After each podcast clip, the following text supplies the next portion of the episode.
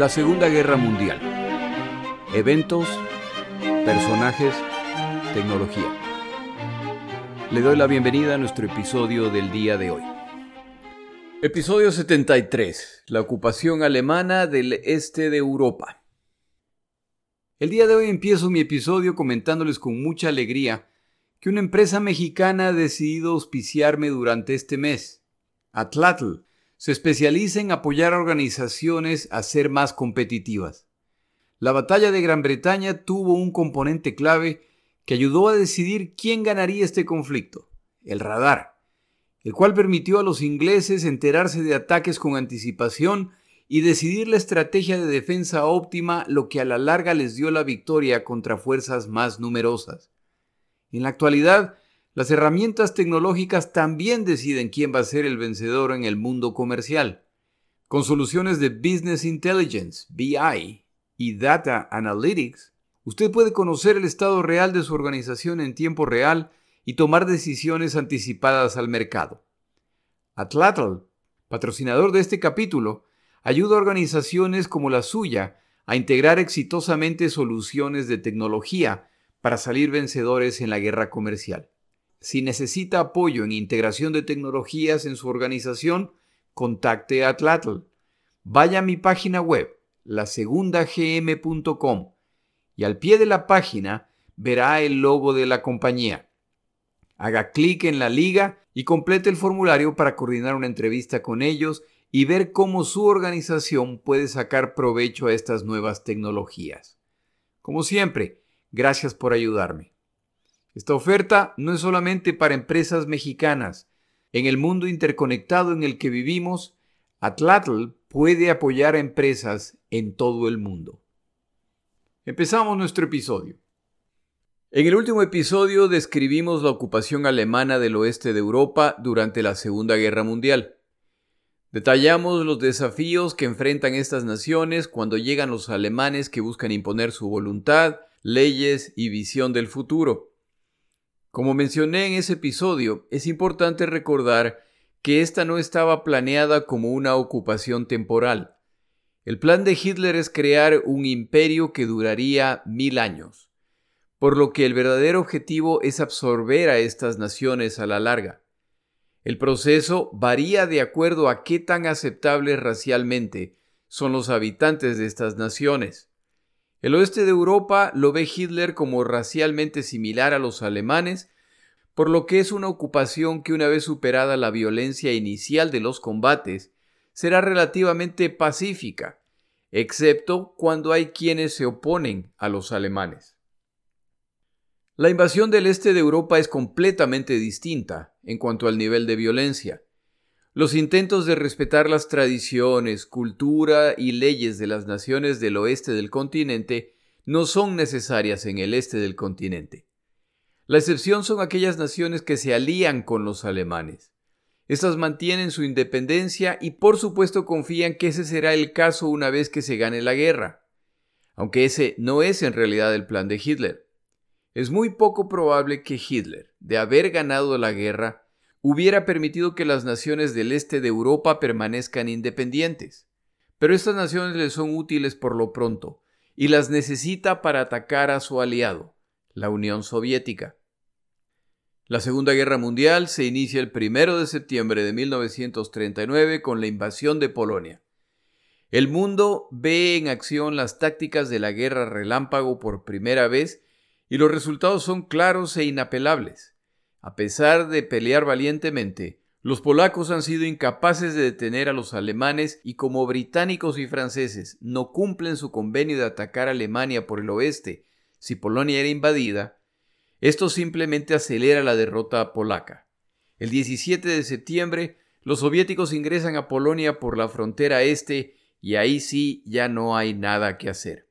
El 5 de octubre de 1939, Hitler visita Polonia una vez que los combates han concluido. Es el conquistador disfrutando su premio. Ha invitado a periodistas internacionales a acompañarlo.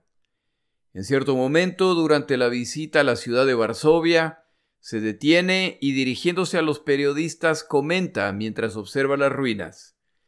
Caballeros, Ustedes han observado la torpeza criminal que ha sido tratar de defender esta ciudad.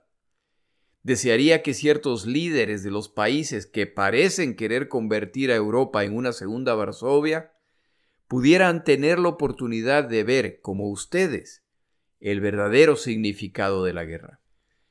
Esta clara amenaza busca atemorizar a quienes Hitler sabe invadirá en el futuro. Polonia se ha convertido en una muestra de lo que les pasará a quienes resistan a las fuerzas alemanas. Los alemanes en Polonia dejan en claro sus planes y cómo planean lidiar con quienes se les opongan, no solo en el campo de batalla, sino también con la población. Empezamos este episodio relatando lo que ocurre durante la ocupación alemana de Polonia. Como el oyente sabe, Polonia también ha sido ocupada por los soviéticos. Pero eso es un tema para otro episodio. Si usted recuerda, en el episodio anterior comentaba que el comportamiento alemán variaba de acuerdo a qué tan cerca racialmente percibían los alemanes a los ciudadanos de estas naciones. Puntúan muy alto daneses y noruegos. Los polacos y soviéticos caen en el otro extremo de esta escala y las consecuencias son evidentes inmediatamente en Polonia. Apenas pasan dos días de iniciada la invasión y se reporta en la ciudad de Bronsberg que polacos han masacrado a ciudadanos polacos de ascendencia alemana. El incidente es poco claro y uno de los reportes es que estos ciudadanos polacos, a fines de congraciarse con los alemanes que inician la invasión, atacaron a quienes buscaban detener la invasión alemana. De acuerdo a la propaganda alemana, 5.000 civiles indefensos de ascendencia alemana han sido masacrados por los polacos. La retribución es la muerte de decenas de miles de ciudadanos polacos. De acuerdo con las fuentes consultadas, el evento descrito es real, pero el número total de muertos de ascendencia alemana fue menos de 100 personas. En otras palabras, una respuesta totalmente brutal y desproporcionada de parte de las tropas invasoras. El comportamiento de las tropas alemanas no es sorprendente, ya que las instrucciones recibidas por las fuerzas alemanas son de destruir Polonia, nación que no merece existir y por lo tanto será absorbida. Manifestaciones adicionales del trato distinto se nota también en su guerra relámpago. Si para detener o retrasar el avance de los refuerzos polacos hay que bombardear a civiles que simplemente buscan escapar horrorizados de los combates, entonces esto es aceptable. El ametrallamiento o bombardeo de civiles indefensos causa un caos vial que complica el movimiento de las tropas polacas. Como los polacos no planeaban rendirse, los combates son encarnecidos entre estos ejércitos y los alemanes pierden muchos aviones y tanques en el proceso de derrotar a los polacos, a los cuales no muestran ninguna misericordia. En ningún lado es esto más aparente que en Varsovia, la capital polaca. Los polacos siguen retrocediendo y ahora se refugian en su capital para empezar el combate urbano. Los alemanes no ven la necesidad de ingresar a la ciudad y proceden a bloquear las salidas para evitar que civiles o militares escapen y es entonces la tarea de la Luftwaffe, la Fuerza Aérea Alemana y de la artillería alemana destruir la ciudad con sus habitantes. No se distingue entre blancos civiles o militares, se ataca indiscriminadamente. Se estima que en Varsovia, como resultado de estos ataques, murieron 60.000 civiles. A estos eventos brutales masivos se suman las pequeñas historias protagonizadas por las tropas de la SS, que ingresan en pequeños grupos para seguir el avance de las tropas principales.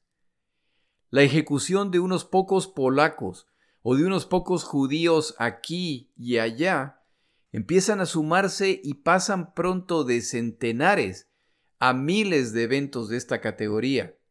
Estos eventos no son justificables para todos los comandantes alemanes algunos de los cuales protestan por la innecesaria y excesiva violencia que se está ejerciendo contra la población. Hitler y Himmler habían acordado este plan para que las tropas de la SS, que eran consideradas los guardaespaldas de Hitler y que estaban bajo el control de Himmler, se dedicaran a ejecutar a judíos o a cualquier civil que se considerara peligroso. Esta categoría de peligroso potencialmente se utilizaba con mucha liberalidad. No hay necesidad de juicio o hay proceso de apelación. Si en la opinión de un ejecutor el acusado parecía peligroso, entonces la sentencia se ejecutaba inmediatamente. Entre los potencialmente peligrosos ejecutados no era extraño encontrar niños. En pueblos donde había sinagogas, los inocentes creyentes buscan refugio en su templo, y al ser descubiertos, por supuesto se asume que son judíos, y son por lo tanto ejecutados en ese mismo sitio. El autor Martin Gilbert, en su excelente libro sobre la Segunda Guerra Mundial, relata eventos que son difíciles de creer por su brutalidad. En uno de los ejemplos mencionados, un grupo de judíos son descubiertos dentro de una sinagoga, donde se han escondido de los alemanes.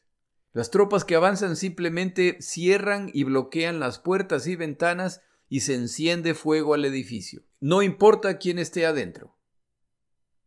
En otro caso, un grupo de judíos son capturados. La hija de uno de estos hombres capturados pierde el control y exige saber por qué se los está atacando. El oficial alemán le ordena que se acerque, le ordena que abra la boca. Este oficial insulta a esta joven por insolente y procede a dispararle. Solo entonces el resto de los presentes serán ejecutados. Uno de los últimos recuerdos de ese padre será la vista de la ejecución de su hija. Yo no soy partidario de escandalizar a nadie, pero estas dos historias, que son parte de muchísimas más, tiene que ser contada para entender la mentalidad con que los soldados alemanes ingresan a Polonia y de hecho al este de Europa, y los terribles padecimientos que sufrió esta población. Uno de los testigos de estas atrocidades fue el almirante Canaris, jefe de los servicios de inteligencia alemanes, quien decide visitar el frente para evaluar el avance. A medida que visita más y más regimientos, el listado de atrocidades reportadas a él por sus oficiales de inteligencia se incrementa. Llega incluso a enterarse de que se está planeando ejecuciones masivas de clérigos católicos de miembros de la nobleza polaca. Aquí un comentario que creo que es relevante respecto al señor Canaris.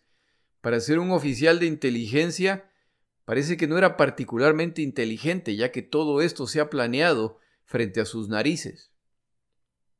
En defensa del señor Canaris, él se dirige al cuartel general de Hitler con el plan de reportar estas novedades y exigir que Hitler intervenga para detener a quienes están haciendo esto.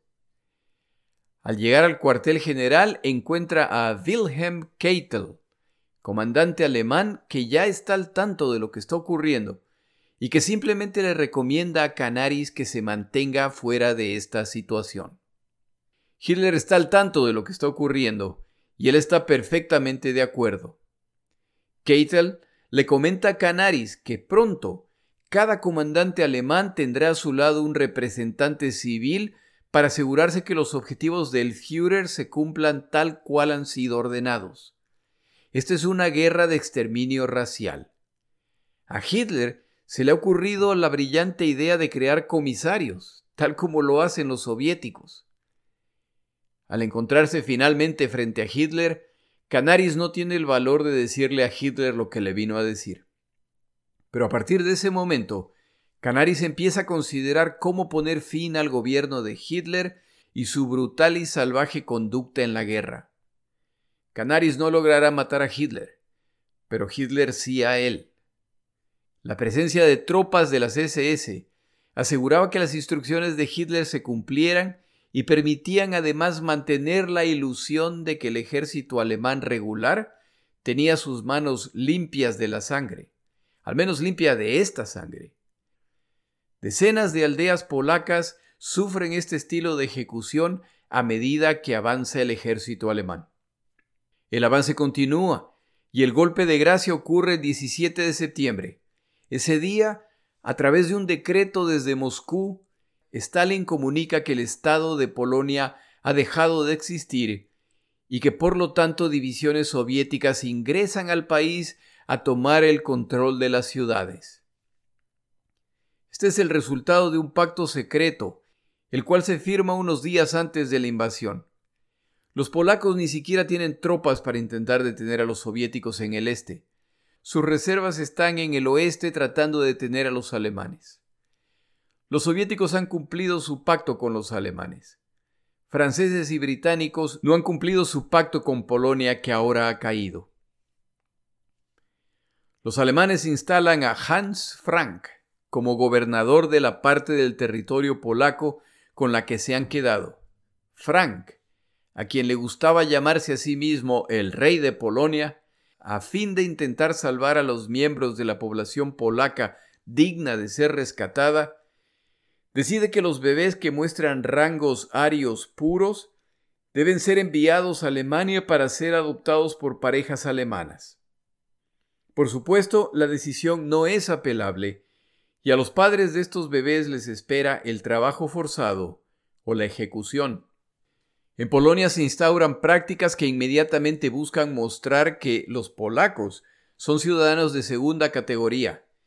Restaurantes y sitios públicos a los que no se les permite ir si son polacos, con la obligación de sentarse o permanecer de pie en el transporte público, y tienen prohibido dirigirse a los alemanes a menos que sean los alemanes quienes inicien la interacción, en cuyo caso es su obligación responder.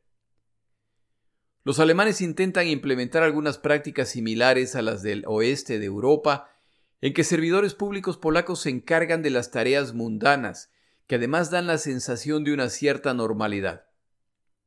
Crean además la Policía Azul, la cual tenía la tarea de controlar a la población y para vergüenza de estos individuos en ocasiones muestran una brutalidad para satisfacer a sus amos alemanes, en ocasiones aún mayor que la de los mismos alemanes, en particular contra los judíos. Ya con un cierto nivel de normalidad recuperado, empieza la cacería de los judíos. Se produce una mezcla entre polacos que encuentran una forma de mejorar su posición frente a los alemanes al entregar a sus vecinos, y polacos que se juegan la vida y las de sus familias tratando de proteger judíos. Se empieza a enviar a ciudadanos polacos a Alemania para que trabajen en la industria militar o en la reparación y mantenimiento de la infraestructura alemana. Empiezan a escasear los alimentos y las muertes por inanición no son extrañas, ya que el objetivo de las autoridades es mantener a los polacos apenas sobre el nivel de subsistencia. El resto de alimentos se envía a Alemania. En estas circunstancias, vecinos empiezan a enfrentarse con sus vecinos, y quienes ven los maltratos y despojos a los judíos, deciden también tomar ventaja de la situación. Después de todo, los judíos están prácticamente muertos, y alguien se va a apoderar de esa tienda, de ese comercio, de ese negocio. Si va a ser alguien, ¿por qué no yo?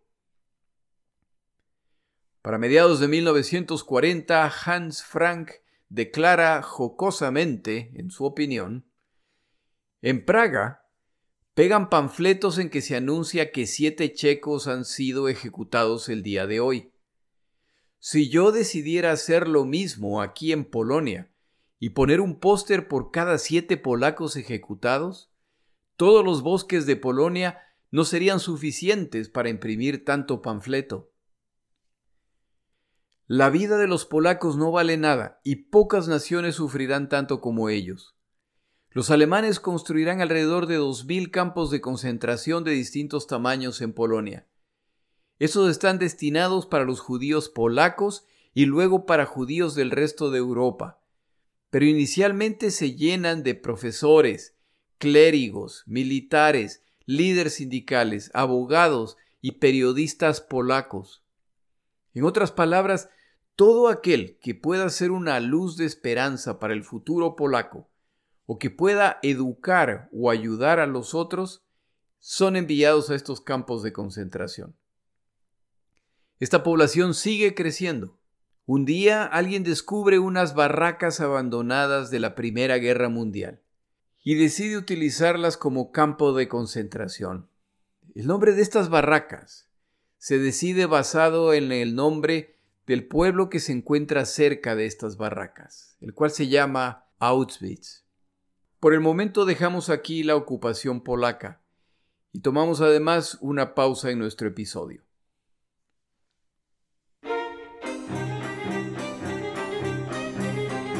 Palabras de Churchill. El día de hoy tampoco tengo palabras de Churchill.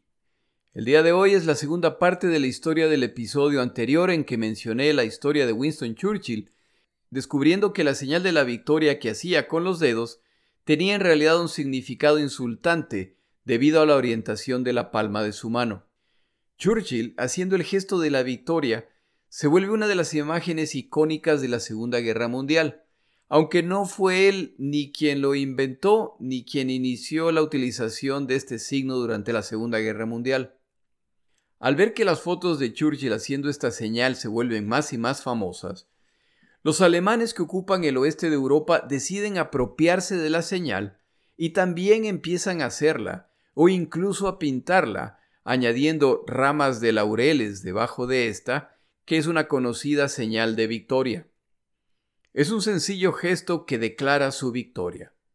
A propósito, resulta que en la mayor parte de los lenguajes de esta zona de Europa, la palabra para victoria o una palabra similar empieza con la letra B, por lo que el gesto es fácil de entender. Los alemanes, por lo tanto, hacen esta señal mientras desfilan sus tropas por las ciudades. Lo que también se ha vuelto conocido es el otro significado del signo con la palma hacia atrás. Los alemanes empiezan a notar que a medida que más utilizan este signo, los observadores desde las aceras reciprocan su gesto con el mismo gesto, o al menos casi idéntico. Inicialmente los alemanes creen que la gente está aceptando su presencia y empiezan a apoyarlos. Alguien más observador nota la pequeña diferencia pero al acercarse un alemán a un peatón que está haciendo el gesto y preguntarle qué hace, la respuesta del peatón es por supuesto que está haciendo la señal de la victoria. Sigue pasando el tiempo y el entusiasmo por recibir a los alemanes que pasan en desfiles con este gesto se incrementa, así como el entusiasmo con el que lo hace la gente. Empiezan además a aparecer letras V V para los latinoamericanos, pintadas en tanques alemanes o en edificios ocupados por ellos. A la larga los alemanes se dan cuenta de que el plan de apropiarse del gesto de la V de la victoria no ha ido como ellos lo esperaban, y que los observadores y pintores improvisados que hacen esta señal, utilizando este gesto, intentan expresar su deseo de victoria, pero no de la victoria de Alemania. Poco a poco los alemanes van prohibiendo hacer este gesto. Para el final de la guerra, ser visto por los alemanes haciendo este gesto puede costarle la vida al infractor. Me gusta mucho esta historia ya que habla de los recursos de la gente para aún en estas circunstancias menos que ideales, en estas circunstancias brutales, buscar una forma de expresarse, buscar una forma de decir lo que realmente sienten. Y el sentido del humor y la picardía siempre será una de esas.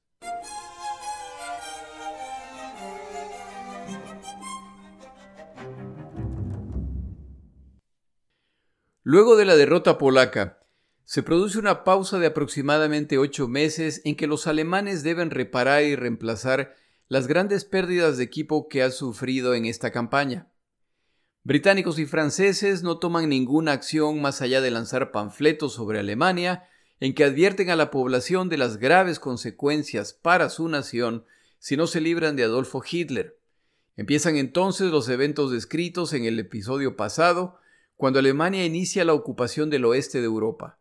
Esa zona cae a una velocidad impresionante e incluye uno de los dos premios mayores, Francia, contra la cual combatieron en la Primera Guerra Mundial y que ahora cae en apenas menos de seis semanas. Ya solo faltan los británicos, quienes sin duda pronto entrarán en razón y capitularán al tener que admitir que los alemanes son los amos de Europa. Pero como sabemos, eso no ocurrirá al nombrar a Winston Churchill como primer ministro británico. Desde su ingreso a esta posición, Churchill deja claro que no habrá capitulación, que el objetivo británico es la derrota completa de los nazis y su pandilla de países y que Gran Bretaña pasará la ofensiva tan pronto como sea posible. Como eso es muy poco probable en tierra, entonces Gran Bretaña implementa el instrumento de guerra por excelencia de los poderes navales, el bloqueo naval de sus enemigos. Hitler anticipa múltiples guerras en los años siguientes hasta llegar a conquistar el planeta. Pero el objetivo inmediato de esta guerra es la conquista de su aliado, la Unión Soviética, quien está proveyendo a Hitler los suministros, metales y combustibles necesarios para todas estas invasiones. Tienen un pacto comercial en que los soviéticos se comprometen a proveer todo lo que necesitan los alemanes. En opinión de Stalin, Hitler tendría que ser irracional para poner en riesgo esta alianza que le permite avanzar triunfalmente por el continente y por lo tanto atacar a la Unión Soviética sería una locura. El problema para Stalin y los soviéticos es que ese es el caso, eso es exactamente lo que planea hacer Hitler. Esta es parte de la explicación para la invasión de Polonia, ya que con esa invasión completa, ahora alemanes y soviéticos comparten frontera, y se puede iniciar la invasión desde ahí. Pero si usted busca un mapa, verá que hacia el norte y hacia el sur de esta nueva frontera soviético-alemana hay varios países. Estos países se constituyen en los flancos del campo de batalla y por lo tanto hay que asegurarlos.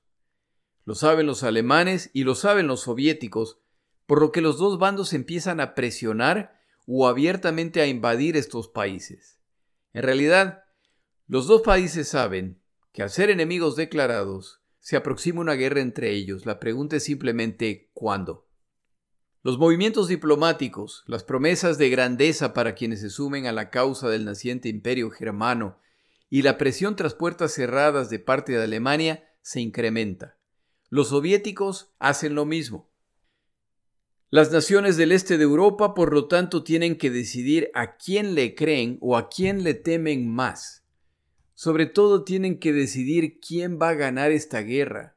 En este esfuerzo por reclutar aliados, Alemania obtiene la alianza de países claves para invasión de la Unión Soviética.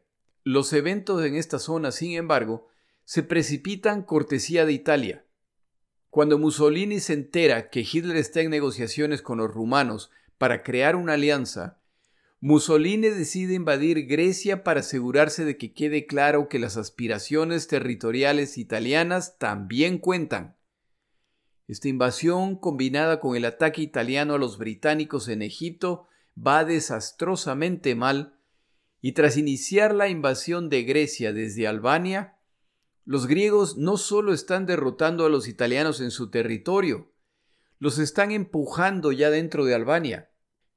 Los invasores italianos están ahora siendo invadidos por una nación sin un ejército importante. Hitler decide que esto no se debe permitir y manda a fuerzas a reforzar a los italianos. Pero como Alemania y Grecia no comparten frontera, entonces hay que definir por qué ruta llegarán las tropas a Grecia. Yugoslavia en 1940 y a principios de 1941, Hungría, Rumania y Bulgaria acuerdan adherirse al eje Berlín-Roma-Tokio. Hitler luego presiona a Yugoslavia para que también se unan. El príncipe Pablo cede ante esta presión y declara la adhesión de Yugoslavia al eje el 25 de marzo de 1941. Este movimiento fue muy impopular entre el cuerpo de oficiales del ejército y entre los comunistas, que tenían una representación significativa en esta nación. Los militares ejecutan un golpe de Estado el 27 de marzo, lo que obliga al regente a dimitir. En su lugar, ponen al joven Pedro II, quien reniega del acuerdo militar con Hitler. Las tropas alemanas podrían ingresar a Grecia sin la participación yugoslava. Pero eso deja el flanco expuesto, por lo que Hitler ordena una operación masiva para avasallar a los yugoslavos en el menor tiempo posible.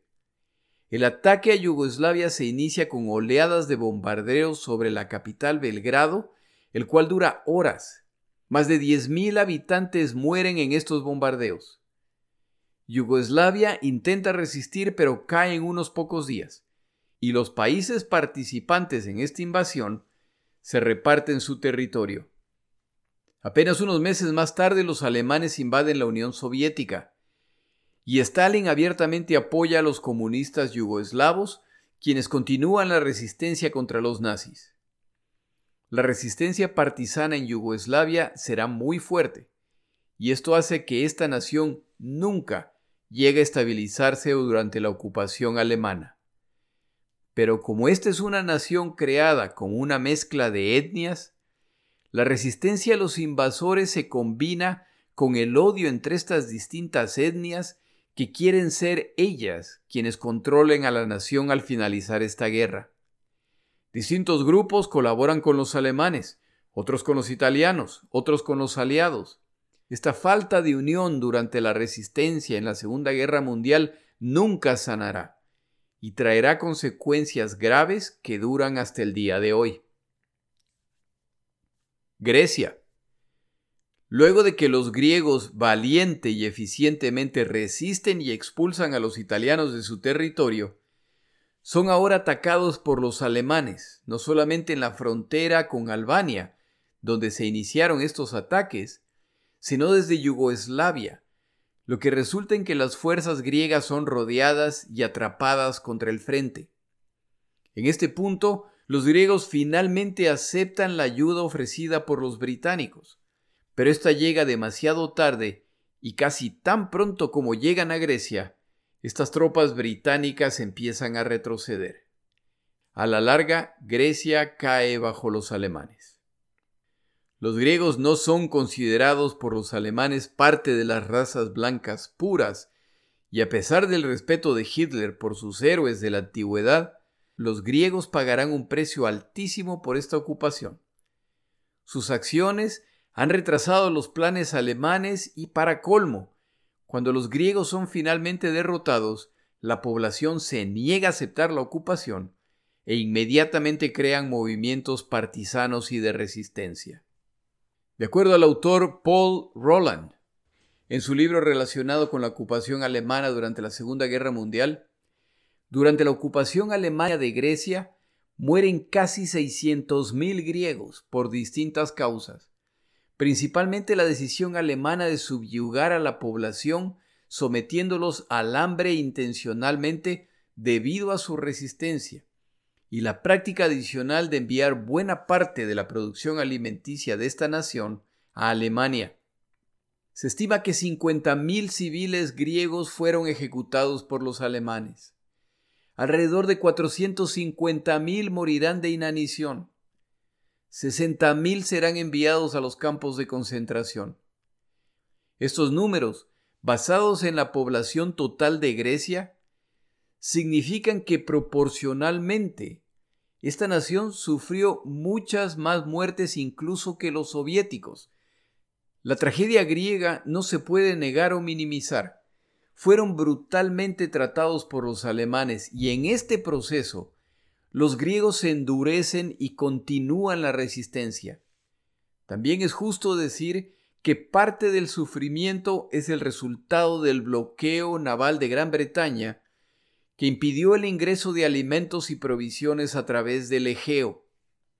La posición de Churchill es sencilla y fría.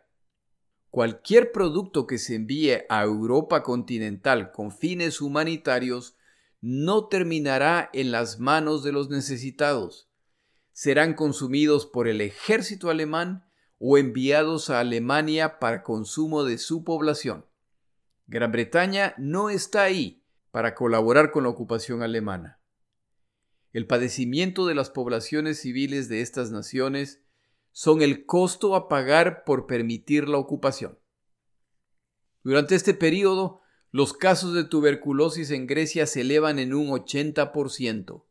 El efecto de la ocupación se sentirá mucho después de haber terminado, cuando muchas mujeres terminan estériles como resultado de la extrema desnutrición sufrida. Los alemanes sistemáticamente destrozan completamente aldeas donde se sospecha se esconden partisanos. Lideran la resistencia miembros del movimiento de resistencia comunista del Partido de Liberación Popular griego. Se suma a la resistencia el Partido de Derecha, la Liga Griega Nacional. Estos grupos pueden reanudar sus diferencias ideológicas más tarde.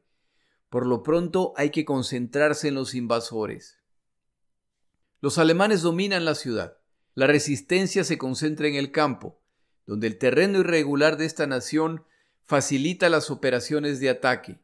Les ayuda además una población cómplice que no vacila en esconder a los partisanos cuando son perseguidos por los alemanes y que ocultan las armas de los partisanos hasta que sean necesarias.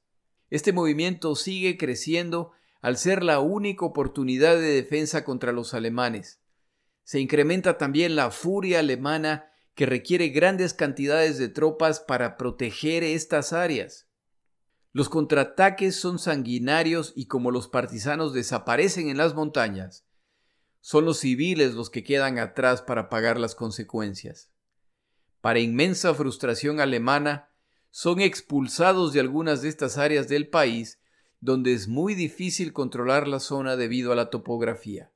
Una de las tácticas alemanas luego de ser atacados era ingresar a la villa más cercana, tomarse o matar todo el ganado disponible, quemar o llevarse las cosechas en venganza por el ataque que han sufrido sus fuerzas. El territorio griego es dividido entre alemanes, búlgaros e italianos. Lo que los italianos no pudieron hacer a los griegos a través de las armas, se lo harán una vez derrotados al someterlos a brutales tratos y a quienes roban sus alimentos y sus cosechas. Como la resistencia no cede, entonces los alemanes se dedican a destruir la infraestructura griega, incluyendo plantas de tratamiento de agua, el alcantarillado, caminos, puentes y las instalaciones portuarias. El plan es claro. Grecia debe ser destruida por haber resistido a las naciones del eje.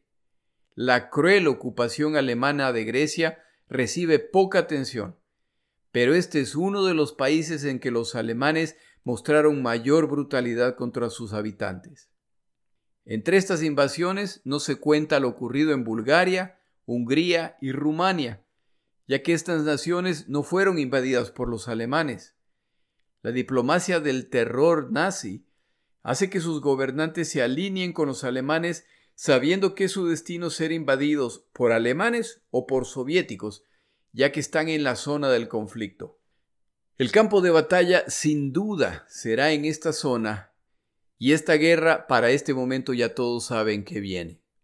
A inicios de 1941, todo indica que los alemanes son imparables y lograrán conquistar lo que se propongan. Esto sumado a las promesas alemanas de que estas naciones serán parte del naciente imperio germano, los convence de sumarse al eje. Notará que en estos episodios no he cubierto los detalles de la ocupación de Francia y de la Unión Soviética. Estas probablemente se cubrirán en otro episodio. El objetivo de estas dos últimas semanas ha sido relatar los detalles de estas invasiones, pero también contrastar las diferencias entre el este y el oeste de Europa. Intentar explicar la experiencia del habitante del este de Europa desde la perspectiva o experiencia del habitante del oeste de Europa no tiene sentido. Las experiencias son muy distintas. Los eventos relatados en los dos últimos episodios mezclados con otros elementos que han aparecido incluso antes del inicio de la Segunda Guerra Mundial, se mezclan para crear uno de los eventos más terribles y sanguinarios de la historia de la humanidad, los cuales relatamos a continuación. En el siguiente episodio hablamos de las semillas del holocausto.